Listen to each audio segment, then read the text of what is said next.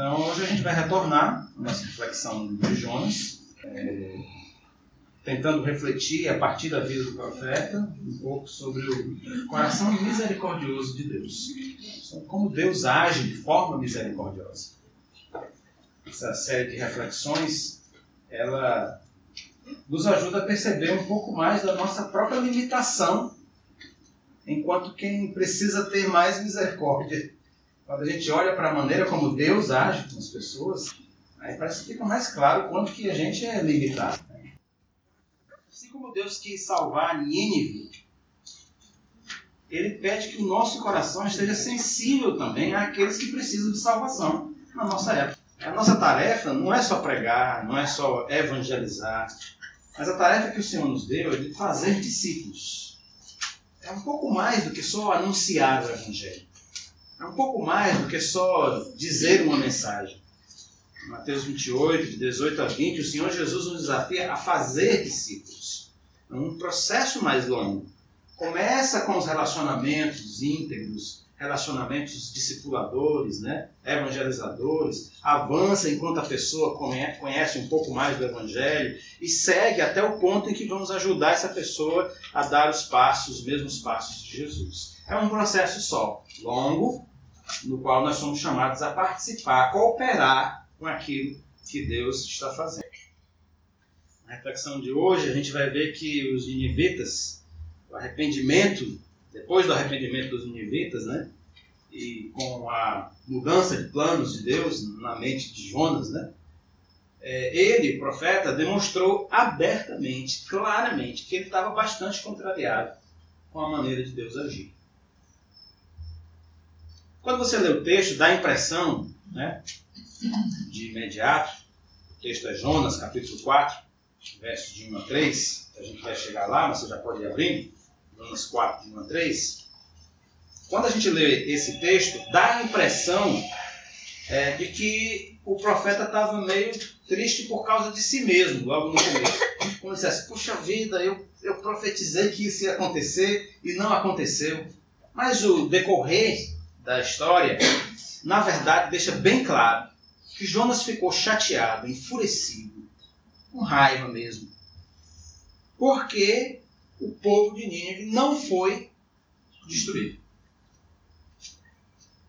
Jonas foi ao extremo de preferir a morte pela segunda vez, porque ele já tinha feito isso lá no barco mas pela segunda vez ele foi ao extremo de preferir morrer do que concordar com os planos de Deus.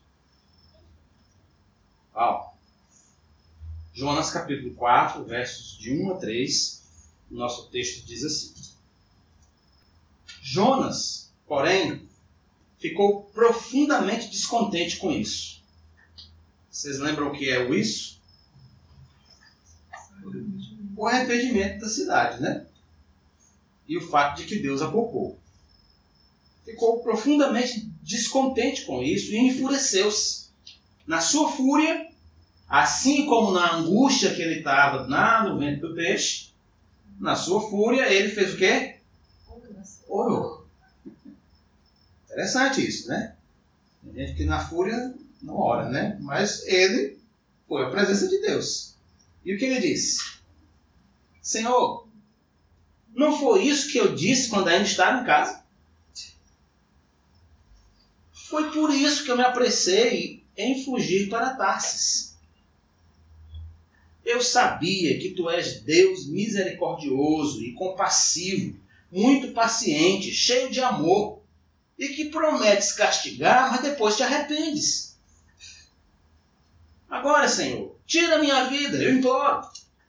Porque para mim é melhor morrer do que viver.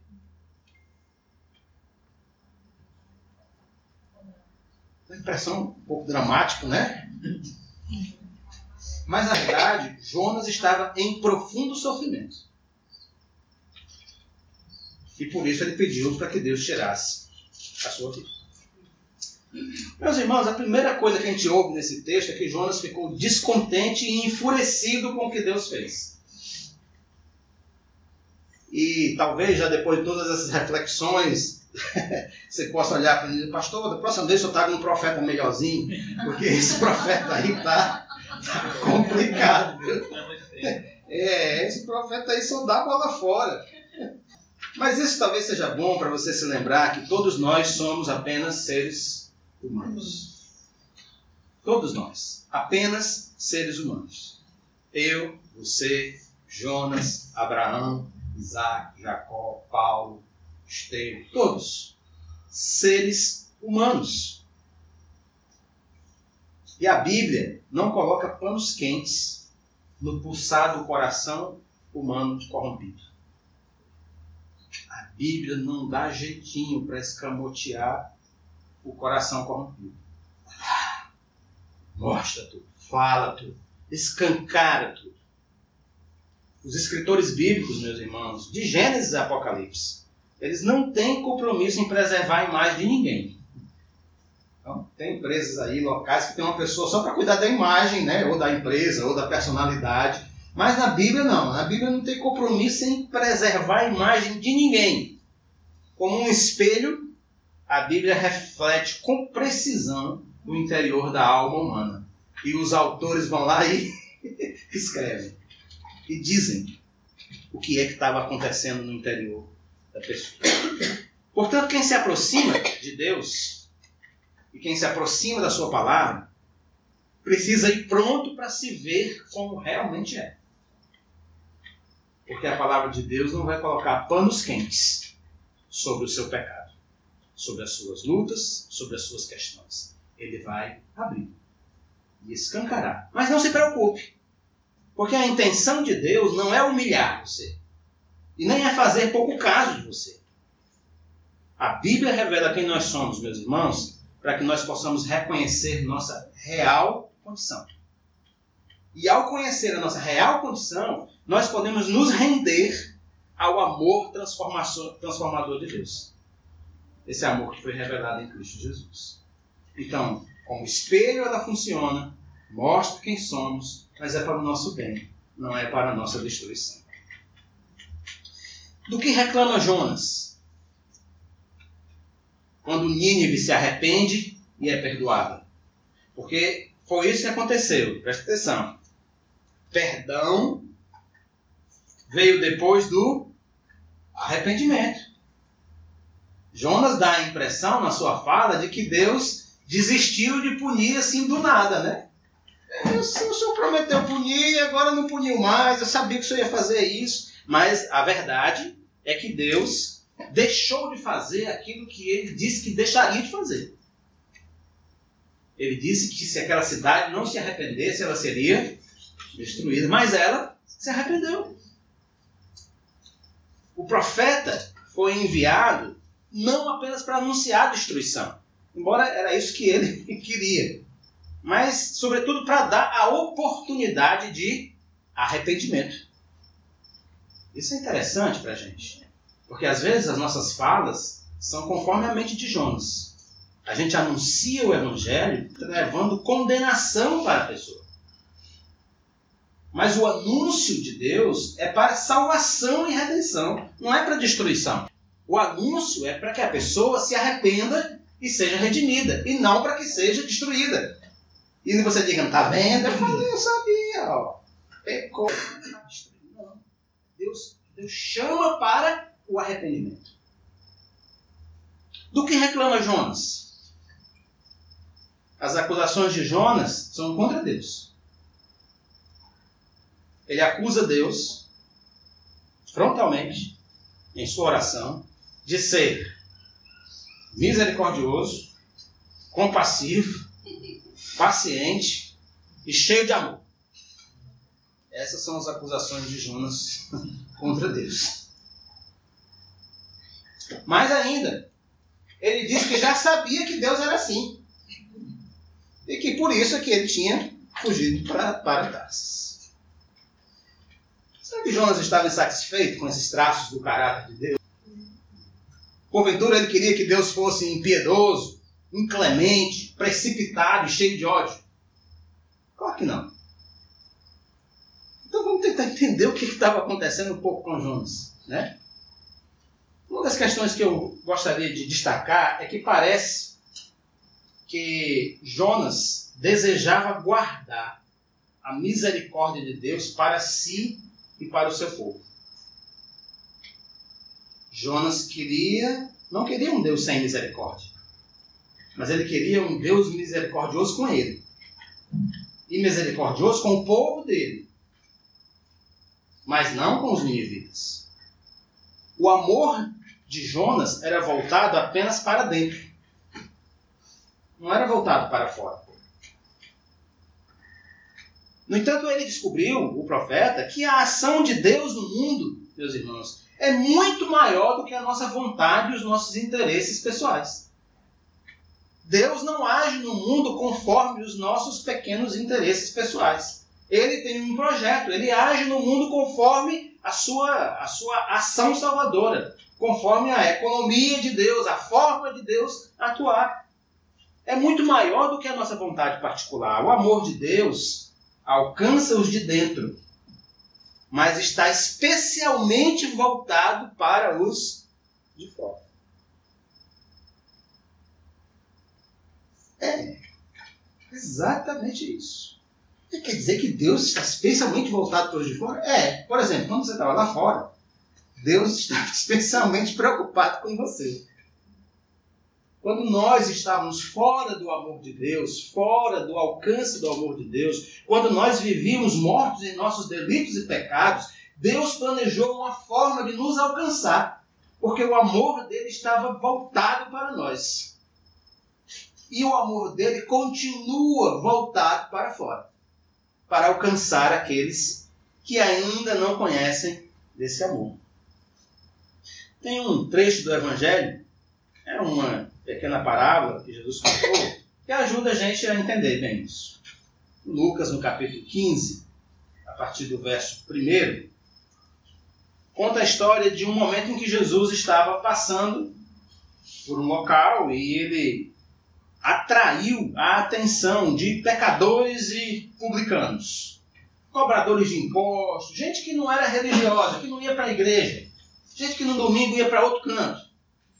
Gente que não estava nem preocupado com a Torá, não estava preocupado com nada. Gente que estava ali vivendo a vida como achava que devia. E esse pessoal começou a se interessar no que Jesus estava falando. O texto diz assim: Todos os publicanos e pecadores estavam se reunindo para ouvi-lo. Mas os fariseus, os mestres da lei, o criticavam. Este homem recebe pecadores e come com eles. Aí Jesus que estava passando por ali ouviu. Então Jesus lhes contou esta parábola. Qual de vocês que possuindo cem ovelhas e perdendo uma, não deixa as noventa e nove no campo, protegidas, é claro, e vai atrás da ovelha perdida até encontrá-la?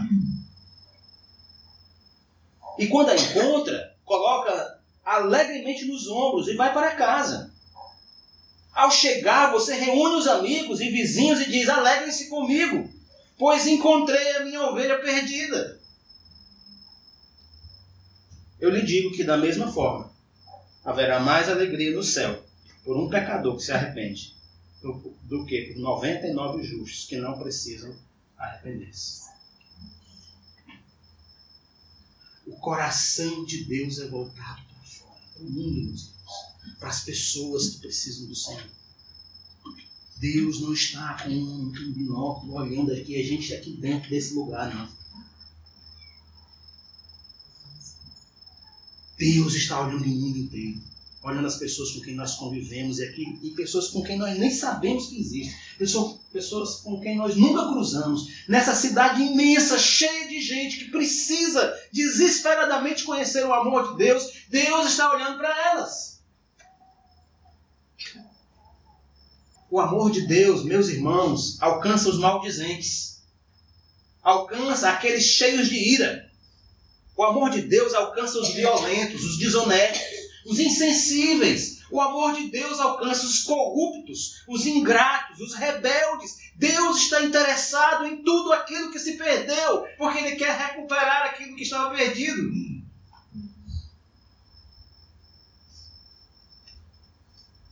Deus ama também os que parecem certinhos. Tem a vida organizada, pagam seus impostos, respeitam a faixa de trânsito, mas têm um coração independente e desconfiado a respeito do amor de Deus. Deus ama todos esses. O amor de Deus alcança e se interessa por todos esses. A pergunta que nós precisamos fazer é: e o nosso amor? O nosso amor está também interessado nessas pessoas. Nosso amor é parecido com o amor de Jonas? Ou se assemelha ao amor de Deus? Estamos guardando a misericórdia de Deus para nós? Ou nós estamos criando oportunidades para que ela alcance a todos? Essa é uma questão que a gente precisa pensar sobre ela. Porque é uma questão de vida ou morte para nós como igreja. Sabe por quê? Porque esse é o nosso papel e a nossa função é fazer discípulos. Se nós não estamos fazendo discípulos, o que nós estamos fazendo? Outra questão, ainda nesse mesmo começo, diz respeito ao fato de que a Síria que tinha como capital Nínive, era uma, um potencial inimigo de Israel. A gente já viu isso aqui. Né? E os relatos de violência desse império eram conhecidos por, pelo mundo inteiro. Então veja só, Jonas não queria propiciar misericórdia para um povo que não tinha misericórdia. Jonas estava na medida do olho por olho, dente por dente. Eles não são misericordiosos com ninguém, matam todo mundo, pois então não tem nada de misericórdia para eles também não. Eu vou embora porque eles não ouvem a mensagem e Deus vai destruir logo eles. Sua esperança, a esperança do profeta é de que não pregando aos ninivitas, não haveria arrependimento e a cidade seria finalmente destruída pela justiça de Deus. A reclamação de Jonas com Deus era porque Deus estava colocando ele, Jonas, como canal de salvação para os seus inimigos. Ele está dizendo, Deus, menos, né? O Senhor vai me colocar para poder anunciar para os caras que querem me matar. Veja só, meus irmãos, isso é muito interessante porque esse é o desafio para os discípulos de Jesus amar os inimigos. Foi isso que Jesus disse. Mesmo aqueles, meus amados irmãos, meus queridos, que representam a negação de tudo aquilo que nós cremos e vivemos, precisam ser alcançados pelo amor de Deus em nós. Vamos ver um texto. Olha o que, é que Jesus diz. Assim. Vocês conhecem a lei antiga amem seus amigos e o seu complemento não escrito, odeiem seus inimigos. A mensagem diz isso porque odeie os seus inimigos não consta em nenhum mandamento. O que Jesus estava dizendo é, vocês sabem que quando a gente, vocês falam de amar os inimigos, na verdade vocês acabam odiando os, amar os amigos, vocês acabam odiando os inimigos, né? Então amem seus amigos e o seu complemento não escrito, odeiem seus inimigos. Quero redefinir isso. É a tradução para eu, porém, vos digo. Digo que vocês devem andar, amar os inimigos. Deixem que eles tirem o melhor de vocês, não o pior. Se alguém fizer mal a vocês, reajam com a força da oração, pois assim agirão do fundo do seu verdadeiro ser, do ser que Deus criou. É o que Deus faz ele dá o melhor: o sol que aquece e a chuva que traz vida a todos, sem distinção. Os maus, os bons e os maus, os simpáticos e os antipáticos. Se tudo que vocês fazem é amar apenas quem é amável, que recompensa vocês esperam receber? Qualquer um pode fazer isso. Querem uma medalha por cumprimentar apenas os que são simpáticos com vocês? Qualquer pecador desqualificado age assim.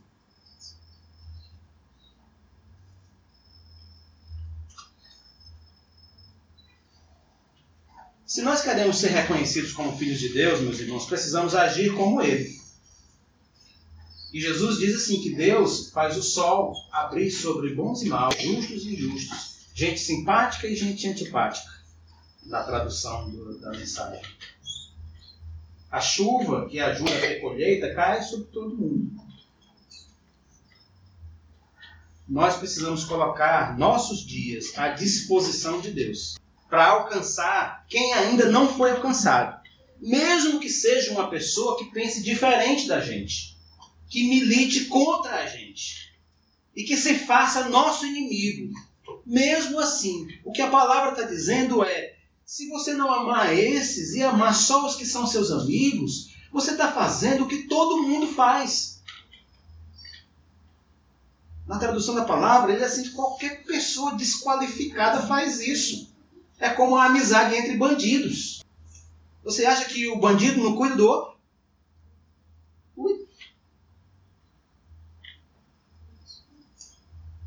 A pergunta é: e o nosso amor? Será que nós estamos guardando o nosso amor para aqueles que nos amam?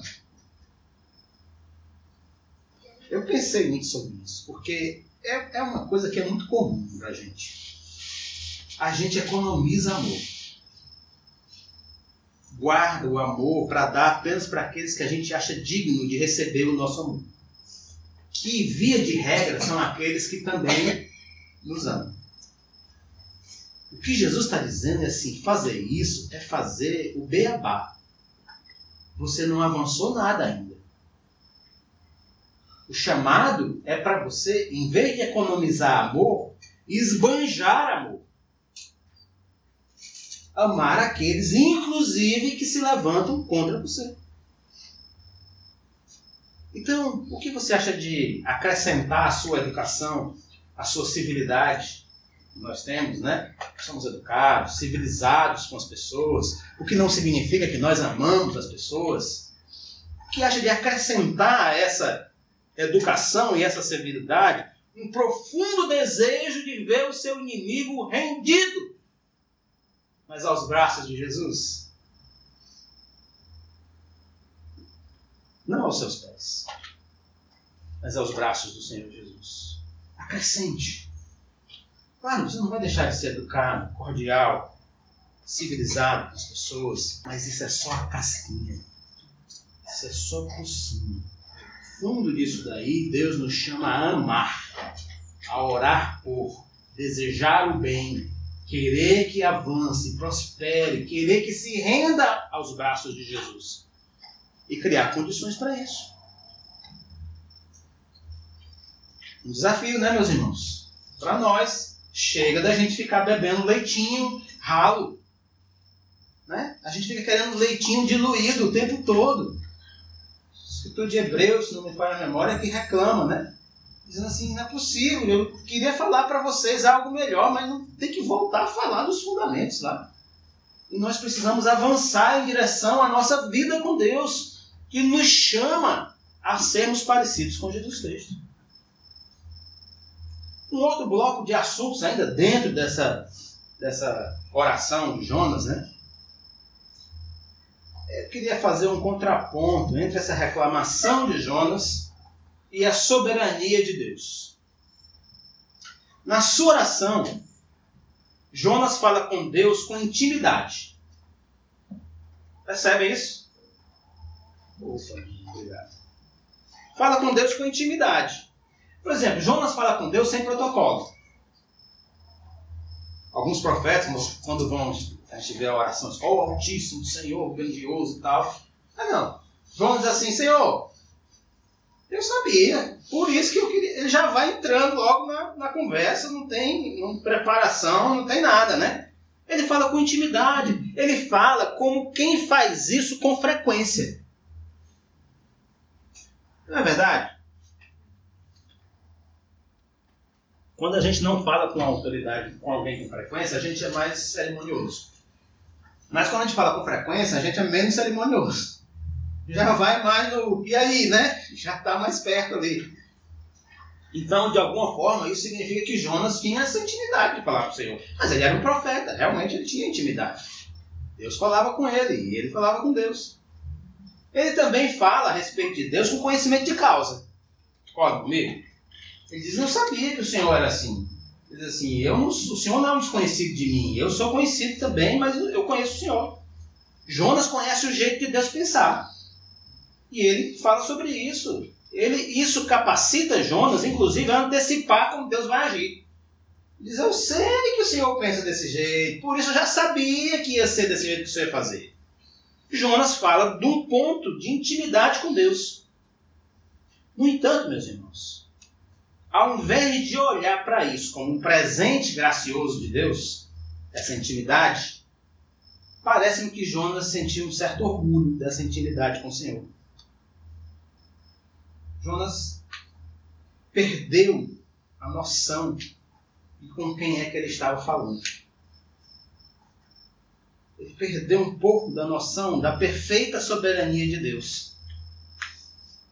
Jonas começou a achar que, porque ele era íntimo de Deus, ele podia pautar a agenda de Deus e dizer para Deus o que é que Deus ia fazer. Então, esse é um, é um ponto fácil da gente escorregar. A gente não busca intimidade com Deus, todos nós, e a gente deve continuar buscando. Proximidade, intimidade, falar com Deus com toda a naturalidade de que está falando com seu Pai. Mas a gente não pode perder a noção de com quem é que a gente está falando. A gente está falando com o Deus soberano, Criador de todo o universo. Ele tem um plano, ele está realizando o plano. Não é você que vai pautar a agenda dele. Jonas achou que ia pautar.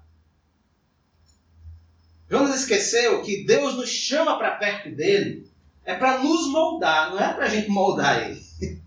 É para que nós sejamos moldados à imagem de semelhança de Jesus. Não é que a gente molde Deus e paute a agenda de Deus conforme o nosso querer. Nós é que precisamos mudar. Não é Deus que vai mudar. Somos nós. E ele nos chama para perto dele, dele para promover em nós essas mudanças. É impressionante porque, mesmo depois da experiência que Jonas teve com a misericórdia de Deus no barco, lembra? Me joga, porque se eu, se eu for jogado aí vai, vai parar a tempestade. Olha, mas jogar o cara no meio da tempestade daquela significa matar o sujeito. Mas Deus é misericordioso com Jonas. Providencia o peixe e toda aquela experiência de convencimento de pecado que ele teve no ventre do peixe. Mesmo depois da oração arrependida de Jonas, pedindo para ver outra vez o templo, Jonas estava lá disse: Senhor, eu sei que eu ainda vou ver o teu templo, né? Mesmo depois de tudo isso, Jonas manteve a expectativa de que talvez Deus destruísse os ninivitas. Ele foi jogado na beira da praia pelo peixe, se levantou e Deus disse: Vamos lá, Jonas, para Nínive? Disse: Vamos, Senhor. Mas lá no fundo do coração, Jonas está dizendo: Quem sabe? Pode ser, esses caras não, né? Deus cabe com tudinho. Ele lá dentro ainda tinha essa expectativa. Você também está querendo dobrar Deus em alguma coisa?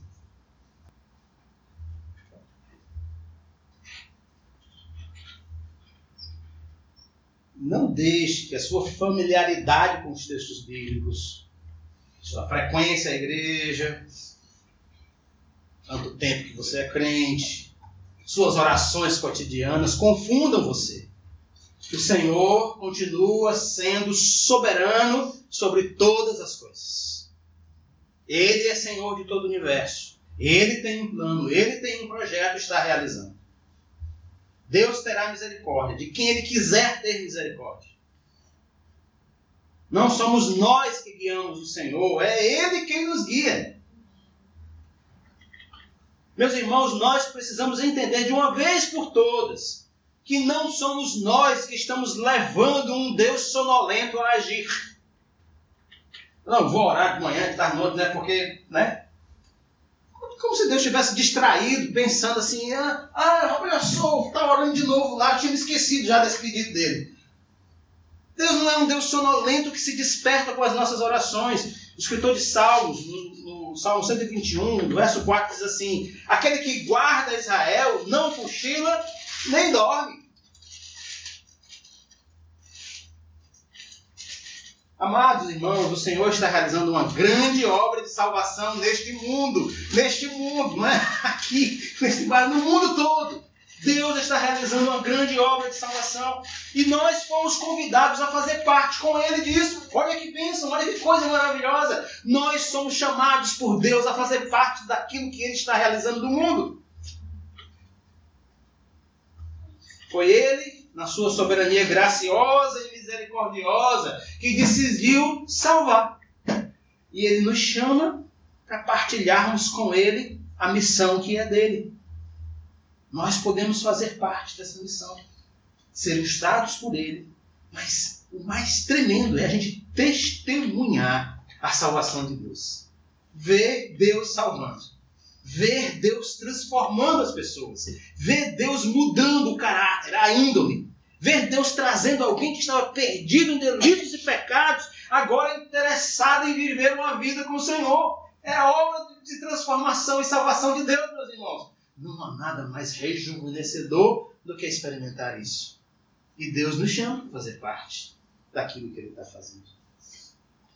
Eita, que coisa boa! Agora tem que dar uma desalojada dentro, né?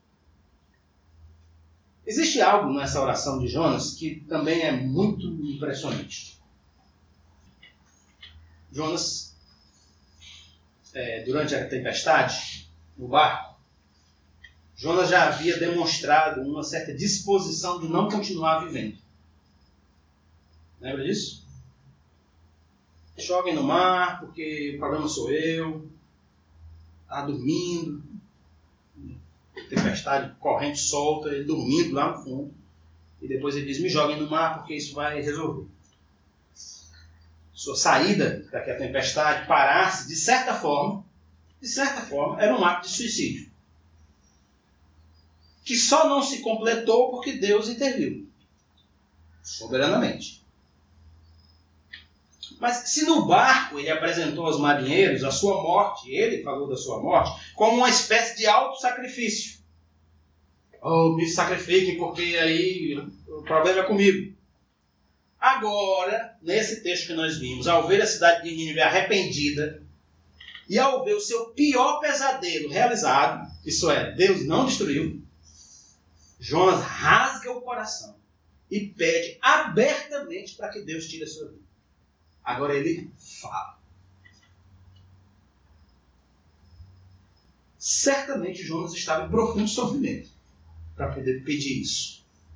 Né? Ninguém pede para que a sua vida seja tirada de brincadeirinha. Sobretudo falando com Deus. Então ele estava em profundo sofrimento. O profeta, meus irmãos, ele tomou uma trilha muito conhecida.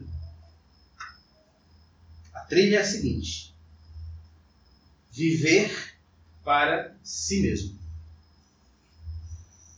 Esse, o caminho de viver para si mesmo, é um daqueles caminhos que o escritor de Provérbios diz assim: há caminho que parece certo ao homem, mas no final conduz à morte.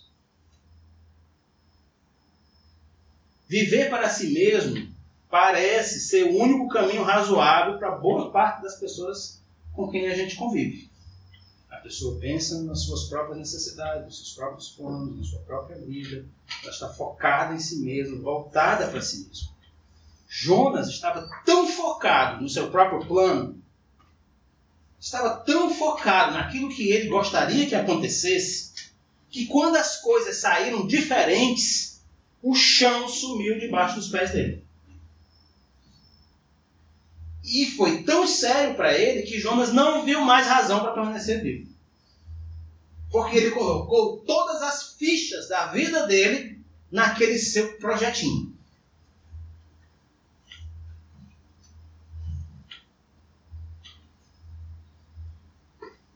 Eu acho que já deve ter acontecido com vocês, já aconteceu comigo. Aquelas frustrações terríveis na vida que você imaginava que algo ia ser de um jeito e não foi nada daquilo que você imaginava. E todo mundo sabe como é que o chão some debaixo dos pés quando isso acontece. Era assim que Jonas estava.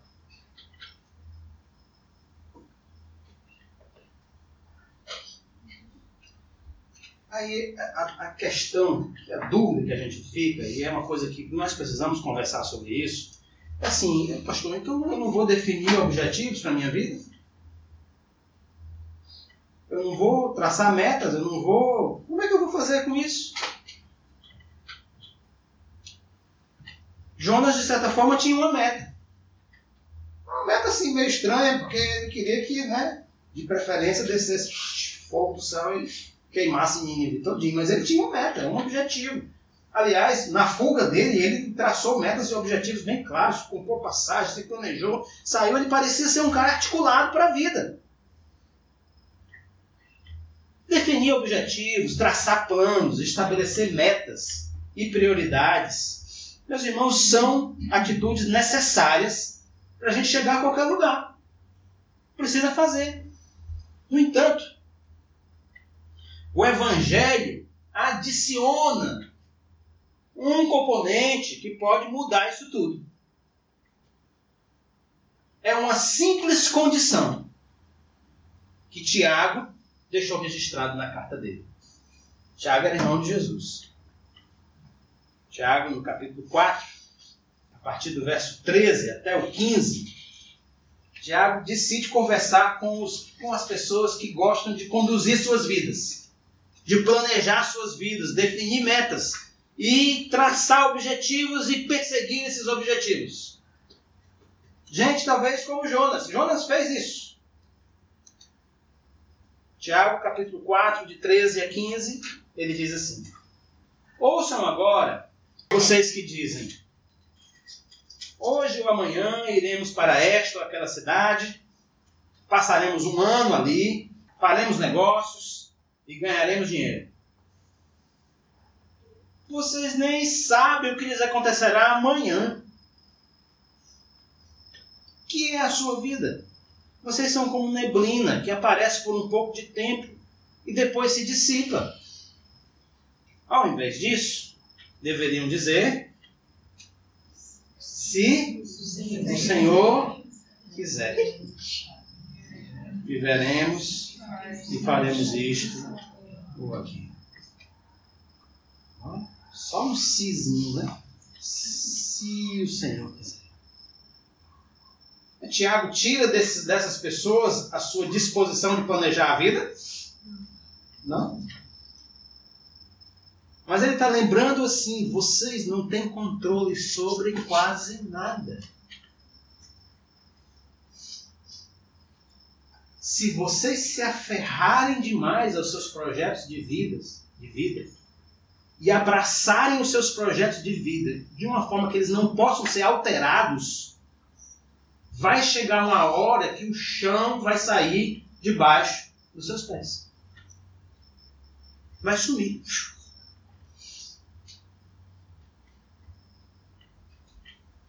Quando Tiago nos orienta, irmãos, a dizer se o Senhor quiser, está propondo um, um tipo de mantra mágico, né? Já entendi. Entendi bem direitinho. O pastor disse lá. É o seguinte: tem que dizer se o Senhor quiser. Aí você faz os seus planos, aí antes assim, não, se o Senhor quiser, não, não é nenhum mantra mágico que vai fazer com que aconteça as coisas que você quer que aconteça. Não é isso. Tiago está afirmando que a vida de quem se rendeu e foi salvo a Jesus Cristo agora pertence a Deus e deve estar, deve estar submetida a Ele. É por isso que você pergunta e diz se o Senhor quiser. Porque você está interessado em saber qual é a vontade de Deus. Se o Senhor quiser, meus irmãos, é uma proteção contra o egoísmo e contra a vida autocentrada. Porque a vida autocentrada, na vida autocentrada, não cabe a expressão se o Senhor quiser. Se o Senhor quiser, é a convicção da soberania de Deus. Tiago disse: se o Senhor quiser, estaremos vivos amanhã e faremos alguma coisa. Se o Senhor quiser, é a convicção de que Deus é soberano, mas sem a negação de que nós somos responsáveis pelos nossos atos. Precisamos cuidar de nossas vidas, mas entendendo que o Senhor é soberano sobre todas as coisas. Se o Senhor quiser, é a admissão de que Deus tem um plano. Por? Por que, que o Senhor não queria? Não quereria? O Senhor poderia não querer porque o plano dele era diferente do seu. Então ele tem um plano. Se o Senhor quiser, é a admissão de que Deus está executando esse plano na terra. Jonas pediu a própria morte, porque ele estava profundamente insatisfeito com a vida. A vida que ele queria, do jeito que ele queria. Ele estava tão centrado nos seus próprios planos que a salvação de uma cidade de 120 mil habitantes, em vez de produzir alegria, produziu um gosto de morte na boca dele. Ele não estava mais enxergando nada além de si mesmo. Queridos, há muitas pessoas andando pelas ruas, fazendo supermercado, pessoas que vão à igreja, assim como nós, parecem vivas, mas por dentro se sentem mortas. Porque a vida não é do jeito que elas queriam que fosse. Porque as coisas não aconteceram do jeito que elas planejaram. E porque elas se sentem mortas, elas pedem o fim de tudo. A vida é tão diferente do que elas queriam que elas perderam o gosto de viver. Proposta do Evangelho de Jesus, escute com atenção, é que você deixe de viver para si mesmo e comece a viver para os outros. Você precisa perder a sua vida para ganhar. A lógica do reino de Deus, em muitas instâncias, é invertida em relação ao mundo que nós vivemos. Mateus capítulo 16, verso 25, o Senhor diz assim: Pois quem quiser salvar a sua vida, a perderá. Mas quem perder a sua vida por minha causa, a encontrará. Paulo, escrevendo aos Filipenses, no capítulo 2, versos 3 e 4, diz assim: Nada façam por ambição egoísta ou por vaidade, mas humildemente considerem os outros superiores a si mesmos. Cada um cuide não somente dos seus interesses, mas também dos interesses dos outros. Pode ser, para valer, viu? A nossa cultura é eu cuido dos meus interesses, o resto que se exploda.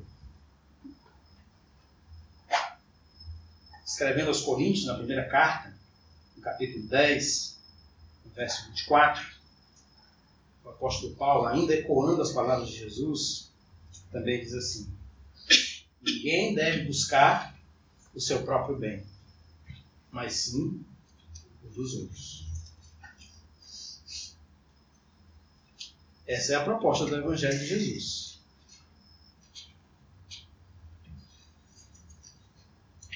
Jonas queria morrer porque os planos que ele tinha para ele mesmo e para os ninivitas não estavam acontecendo. Quais foram os planos que você fez e deram errado? O que foi que você pensou em realizar e lhe foi negado?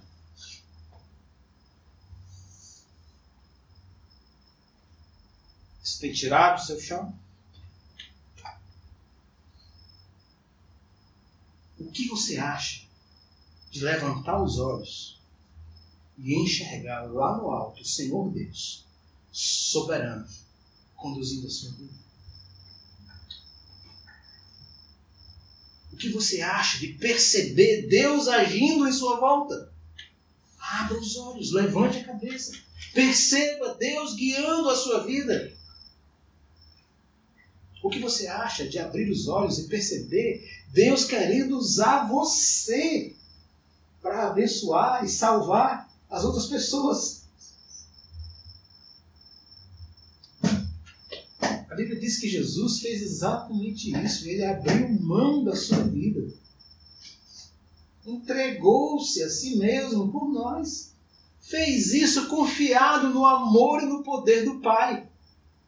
E nós somos chamados a fazer a mesma coisa. O que você acha? Presta atenção. De deixar o Espírito levar você para o centro da vontade de Deus e soprar vida na sua vida. Pode ser uma experiência tremenda isso.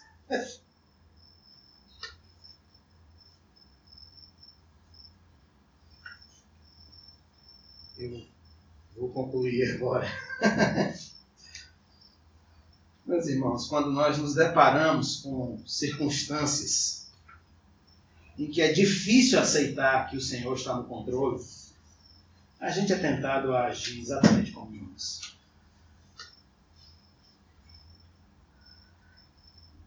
A questionar Deus, questionar a soberania dele, questionar mesmo a capacidade dele de entender as coisas. Eu já estou orando, mas acho que Deus não entendeu ainda direito esse negócio. Então vou ter que orar de outro jeito. Mas o Espírito quer fazer algo diferente. O Espírito de Deus deseja produzir em nós um coração compassivo. Um coração capaz de amar intensamente aqueles que são de fora. Porque é assim que é o coração de Deus, voltado para fora. O Espírito quer produzir em nós, amados irmãos, um coração corajoso, decidido a amar até aqueles que se fazem nossos inimigos e também aqueles que nós mesmos consideramos inimigos. O Espírito de Deus quer produzir em nós, irmãos, um coração rendido à sua confiança. A confiança nessa soberania amorosa do Senhor. E esse coração rendido em confiança a um Deus soberano, ele se torna um coração submisso e obediente. Por fim, o Senhor quer produzir em nós um coração de servo. Um coração que, seguindo o exemplo de Cristo, perde a própria vida em prol de outras vidas. Um coração que cuida não apenas dos seus próprios interesses, mas do interesse dos outros. Que busca o bem de quem está ao seu redor e não apenas o seu próprio bem. Esse é o grande desafio do Evangelho de Jesus. E Deus quer fazer isso em nós. Em nós. É, eu acho isso impressionante. Que Ele queira fazer isso em nós. Boa obra que ele começou, ele não vai deixar pela metade, meus irmãos. Mas talvez a gente precise levantar da cadeira de, de bebê, sabe? Deixar de pedir babador, deixar de comer papinho e começar a avançar em direção ao amadurecimento da nossa fé em Cristo Jesus. Isso vai nos levar a lugares e a situações que nós nem imaginamos. E são lugares, situações tremendas onde o poder de Deus vai agir, salvar, resgatar. Deus vai realizar isso. E a gente vai testemunhar isso. E se alegrar com Ele por aquilo que Ele está fazendo.